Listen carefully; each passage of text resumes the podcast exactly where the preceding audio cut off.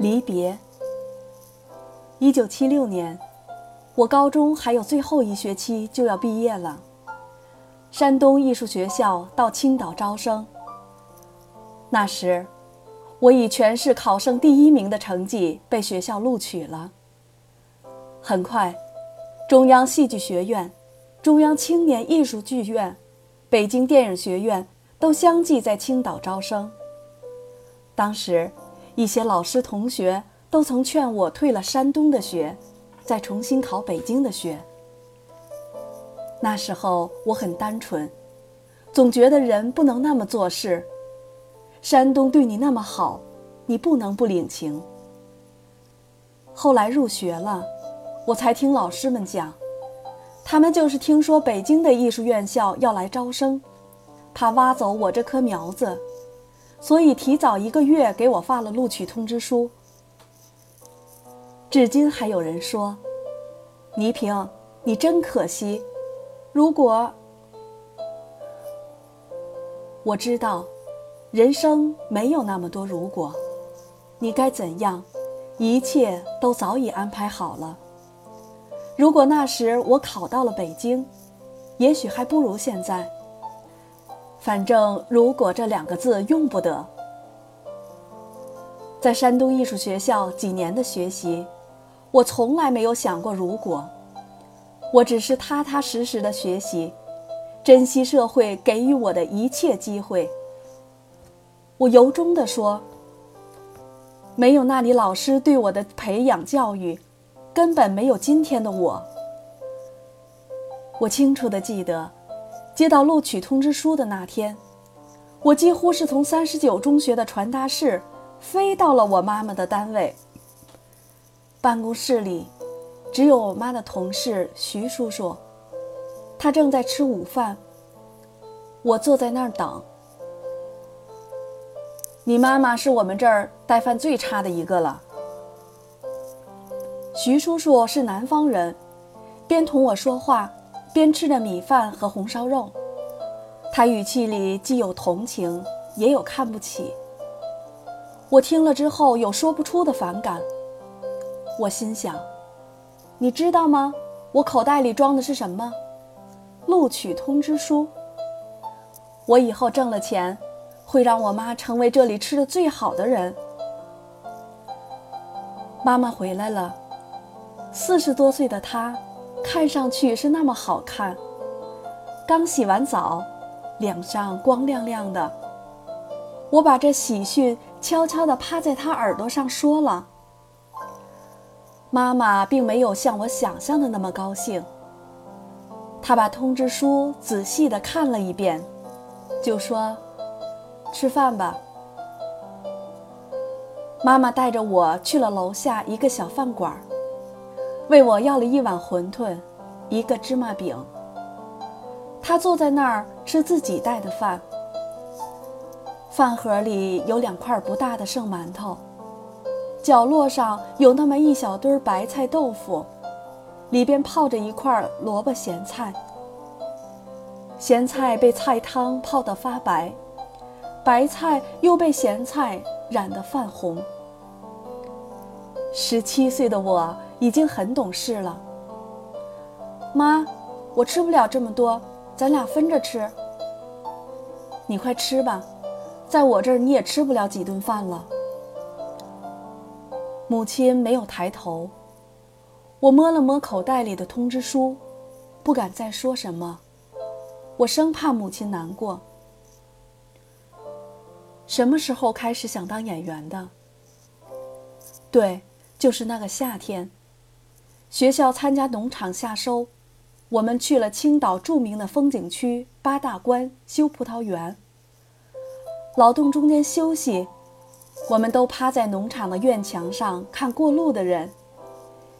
一群与众不同的男女说说笑笑地朝我们这个方向走来。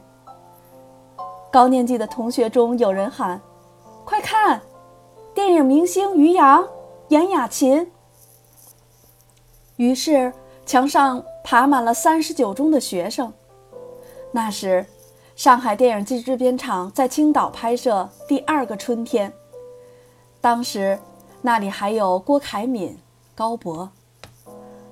我们看他们，他们也在看我们。虽说明星们见惯了围观他们的人，但是像我们那么整齐的排坐在墙上的并不多见。于是，他们当中有人向我们挥手。于洋突然指向了我：“那个小姑娘多好看，杨雅琴，瞧她那双眼睛多像你。”我听见了，这话我们那一墙的同学都听见了。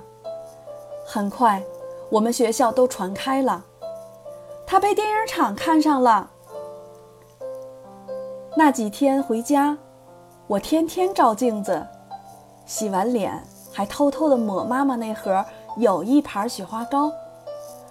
我去南海路的那个照相馆照了好几回相，哼，真是个孩子。孩子的什么事都别想逃过母亲的眼睛。妈妈最先发现了我的变化。你别一天到晚胡思乱想的，你以为谁都能当电影演员？好好上学才是你的出路。我在母亲面前很听话，对她，我一直充满了敬畏。我不想让她为我担心任何事。我就真的收起心，开始好好学习了。多少年过去，去年我见到于洋老师，还提起过此事呢。他开玩笑地说：“那么，我算是发现了你这个人才的那个伯乐了。”确实，就是那一次，使我萌生了做演员的念头。我妈妈很反对。她希望我和哥哥都留在她身边，无论干什么，健健康康、快快活活，做母亲的就算放心了。我妈妈无论如何不会想到，我日后真的做了演员，而且离他越来越远。从接到通知书一直到离开青岛的一个多月里。走路，我都下意识地跳着走，内心快活的像一只即将要飞出笼子的小鸟。外面的世界对我有着强烈的吸引力。我从小就是个不安分的人，愿意幻想，有时近于神思恍惚。我总是希望什么事都由我自己来做主。不过见了妈妈，我还是有所收敛。我知道，她从内心是不愿意让我离开的。哥哥那时已经工作了，青岛有规定，家里只留一个孩子在青岛，其他的都要下乡去。我妈妈生怕我真要下了乡，就我这性子再一革命，找一个当地的农民，没心没肺的结了婚，那他这一生就算白受累了。反复掂量，反复权衡，他觉得到青岛读书也好，虽然是去学演戏，总比下乡好。就这么简单，母亲同意了。离别的日子一天天临近，我却看不出妈妈有什么变化，既没有高兴，也没有难过，平平常常。莫非他承受的苦难太多了？我见到他下班回到家里，总是在忙，给我准备的被子、褥子都是新的。妈妈也很少和我说话，只是有一天，她突然提出要去见见从济南来领我们的老师，我欢快地带她去了。老师住在海边的一所宾馆里，他们对我母子。说了许多感谢和安慰的话。我在旁边一会儿给妈妈倒水，一会儿给她削个苹果。显然，我的心已经站在学校那一边了。妈妈倒像是位来访的客人。我相信，那一晚，妈妈已经真真切切地感到，我要离开她了。做母亲的是喜是悲，只有她自己知道。妈妈很善良，她深明大义，掩盖了自己的悲伤，反复跟我说：“这两个老师一看就是好人，交给他们，我也就放心了。”以后的几天，妈妈总是很早下班，她一定是想多和我待一会儿。可我那时，偏偏怕跟她单独相处。和他在一起时，我就不由得紧张、笨拙，就怕哪句话引起他的伤心，把他那十七年的苦水全都倒出来。我怕脆弱的我受不了。是懂事，还是不懂事？我至今不能判定。在即将离别的日子，我多数是和同学、老师们在一起。去海边拍纪念照，去同学家聚会。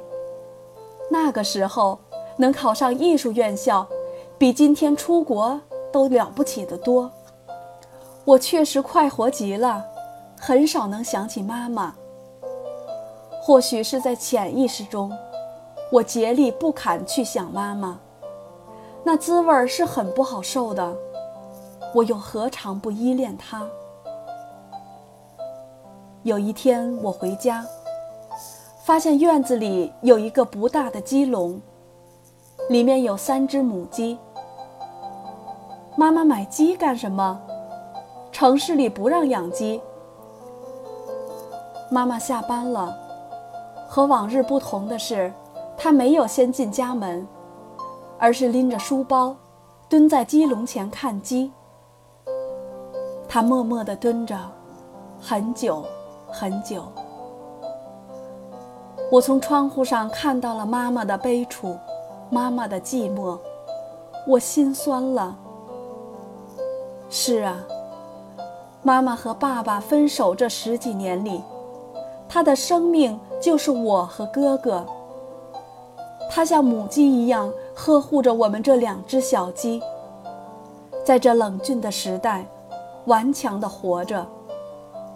他的苦楚和艰难都被他一个人嚼碎了，吞下了肚子，连一点残渣都没有让我和哥哥看见。我们虽然没有和父亲生活在一起，也虽然没有别人家那常有的一家人外出的景象，但是，我和哥哥都不觉得苦，是妈妈尽了她最大的能力。给了我们双重的快乐。妈妈的一家人，姥姥、姥爷、舅舅、姨，给了我们全部的爱。